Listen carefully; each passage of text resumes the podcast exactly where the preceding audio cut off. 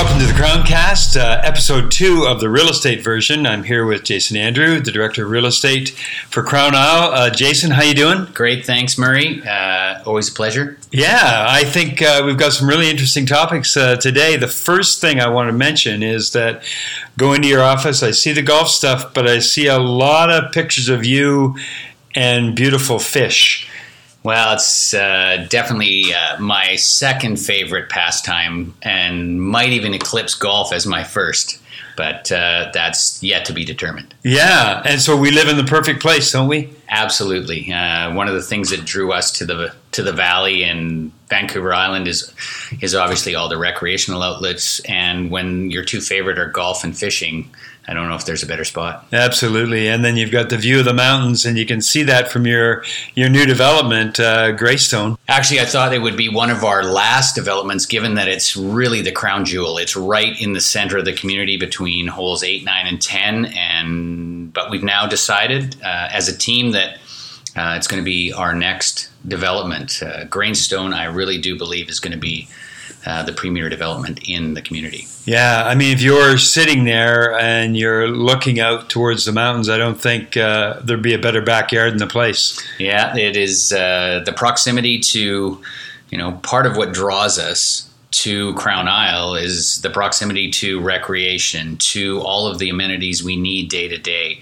And to be right in the center where we can walk to the clubhouse for a coffee or a beer or a sandwich or dinner with family and friends, uh, or to play golf, or for that matter, to walk to Thrifty's to get a bottle of wine, a jug of milk, some flowers, etc. Uh, it's all right there. Yeah. So, what does it offer other than the view from some of the other uh, subdivisions you're working on in in uh, Crown Isle?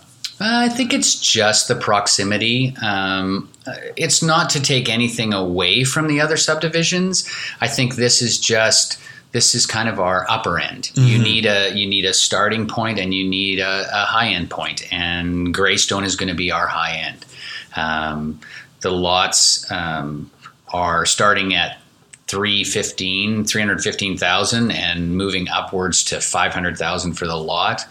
Um, so most of the homes in there will all eclipse the million dollar mark. Oh wow! And let's say that uh, somebody's listening to the podcast who wants to uh, move into Greystone. They've they've heard all the great things about it. Uh, what do they do? Well, right now we're in final preparations for the subdivision. So at this point in time, our CFO Rick Waldhaus is working diligently with our engineer Koers and Associates and the City of Courtenay on the final approvals for the subdivision.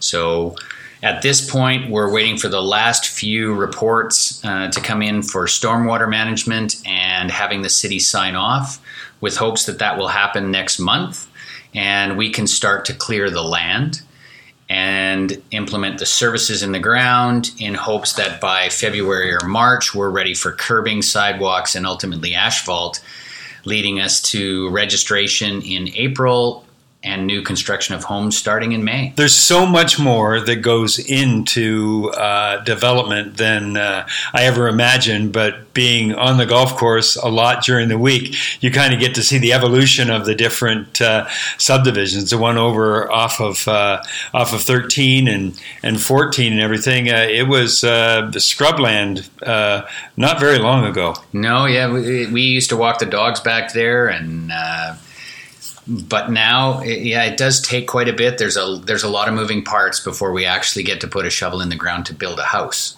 Uh, and then i mean there's a lot of moving parts to building that house as well but uh, that'll be a future podcast.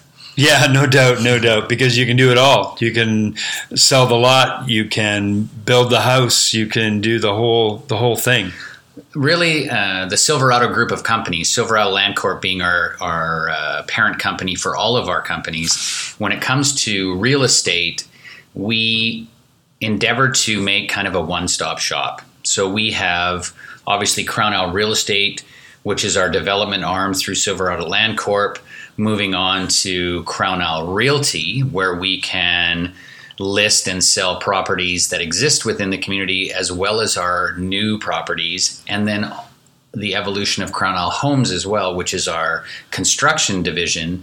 So, really, for a client coming into the community that's not aware of what's going on, we're a one stop shop with professionals that have all the information at their fingertips so that our new possible residents will have the best information before they make a decision on what it is they want to purchase. Oh, that's fantastic. And uh, the home that's on Crown Isle Drive, the lottery home, um, it looks fantastic from the outside. I've yet to get inside and have a tour, um, but I'm going to do that very soon. What are the, mo- the biggest comments you're getting about that house? Uh, we, we're getting some great feedback. Uh, we like positive and negative, but we that one I have to admit, uh, Jason Welsh and his construction team with Crown Isle Homes did a, an absolutely bang up job.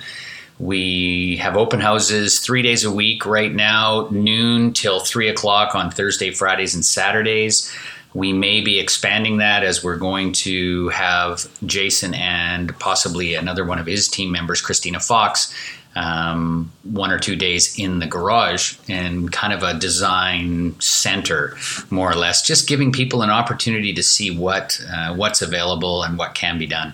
Because there's such a pent up demand, or not even pent up, it's a demand uh, for homes right now. The market must be uh, on fire. Well, there's no question. It's uh, you know there's there's positives and negatives to a down market and an up market. Right now it's tough because we have a lot of people coming to the comox valley looking for properties. And really we are at a stage where there is the fewest number of listings in the comox valley and in crown isle for that matter. We're down to just 37 listings in crown isle of which 10 of those 37 listings have either unconditional or conditional offers accepted Plus, 10 of those 37 are the new West Urban multi site on the north side. So, really, from a single family point of view, we have less than 12 existing homes on the market. And when a sign goes up, that sold goes on it very quickly. Yeah, the sold signs right now are not far behind. Um, when when a property in Crown Isle is priced appropriately, uh, it's gobbled up in the first week or so for sure.